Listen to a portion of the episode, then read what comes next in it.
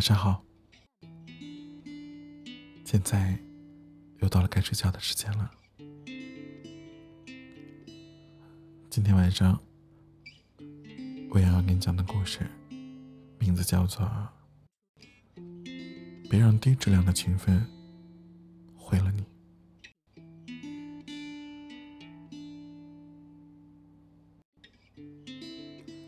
我记得。在上本科那会儿，我们同宿舍有个立志考研的哥们儿，他真的很努力。大三刚一开学，他书桌上就钉了两张 A4 纸的学习计划，而周围也环绕着五颜六色的便利贴。他的时间大部分都泡在自习室里，偶尔在食堂碰见他，也多半是右手啊。举筷夹食物，左手捧书注释的状态。可最后，那哥们果然没考上。这个结果呀，我们早就预见到了。比如他学考研英语啊，本来有很多高效记单词的方法，而他偏偏的喜欢机械的背诵，似乎声音越大啊，他就底气越足。有没有真正记住，这当然次要的事儿，甚至抄课本儿，他自己知道这是笨方法，可就觉得这样踏实，于是不厌其烦的一直抄。英语书法倒是好了不少。我还记得我们当时问他，说这么拼命考研是为了什么呀？他会回答，是为了找一份好工作。这当然无可厚非，可是如果最终目的只是为了找一份好工作，那为什么不一开始就直接朝这个目标努力呢？对于这样的质疑啊，他不以为然。他说：“等我考上了研究生，好工作自然就找到了。”相信明眼人啊，都能看得出来，其实事情不会那么绝对。想要找到好工作。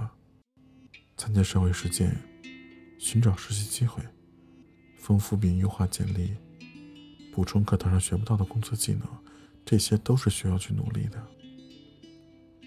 而他以为只要考上研究生，就等于走上了一条捷径，可以简化甚至省略到那些步骤，不需要再去全面提升自己，轻易的就能找到工作。这也许。并不容易，他仍然用那些每天泡在自习室里的勤奋，来掩饰自己不愿意直面现实的懒惰，不走心的努力，那些都只是看起来努力。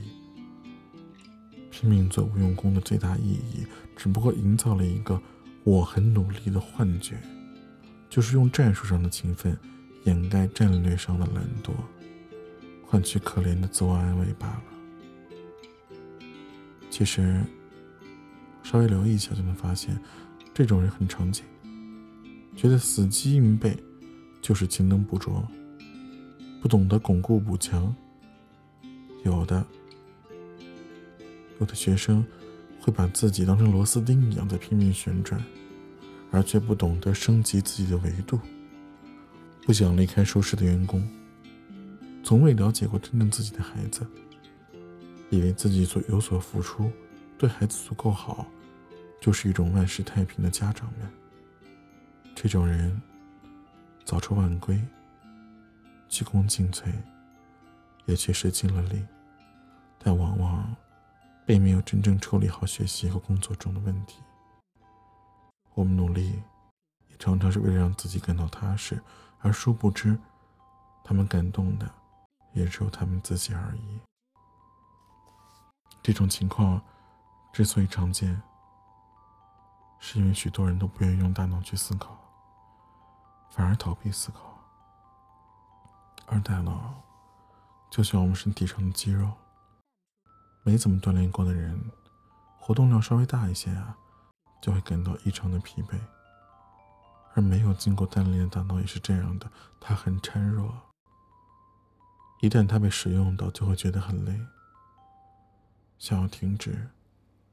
这就是很多人低质量的勤奋的根本原因。他们懒于思考，思维懒惰，就是不愿意把事情想透彻，喜欢放弃思考，把一切都交给惯性和本能。就像我那个考研的哥们儿，他有次咨询我怎么学好英语。我们当时都是穷学生啊，没有什么条件去学全英文的语言环境，所以只能尽量往这方面靠。但我们还是可以提高学习效率的。于是我就建议他。网上有类似很多的教学啊，他会有压力的逼迫你，在听说读写这个方面齐头并进。但是，我那哥们挠挠头，他说：“我还是背书吧，那个太复杂了。”于是，他仍然回去刻苦的背单词儿，今天十个，明天十个，后天十个。他坚持了一年。终于考研失败了，没有实质性的进展，跟自欺欺人到底有什么区别？这种幻觉啊，就像毒品一样。但很多人内心也许知道真相，可就是沉湎在自我感动中，难以自拔。一开始思考，大脑便嗡鸣不已，呻吟着自己很累，于是放弃思考的人。通常会掉入三个陷阱：从众心理，大多数人都是这么想的，那就一定是对的；惯性思维，以前都是这样，那就一定是对的；还有固执己见，我就这么想的，那就一定是对的。而可怕的不仅是逃避、放弃思考，也更因为在这逃避和放弃自我的可能性。学生不应该有努力的幻觉，低效的学习在某种程度上就是半吊子，这样消耗了大量的时间和精力，实在得不偿失。而进入社会的成年人更不应该有这种幻觉。成年人的世界更加复杂熙攘，时间和精力啊也更为有限。如果沉溺其中，长此以往，换取到少得可怜的成果。世界只会多一个庸碌无为，甚至失败潦倒的中年老人。不要再为了低质量的勤奋，痛苦的去拉锯。人生更应该分清的是轻重缓急，有规划的思考和从容不迫的不忘洒欲。为此，你的大脑。应该也像肌肉一样勤于锻炼，才能善于思索。你会发现，在这个世界上，思维懒惰的人太常见了。凡事，你只需要多考虑一些，就能轻易的与他们拉开距离。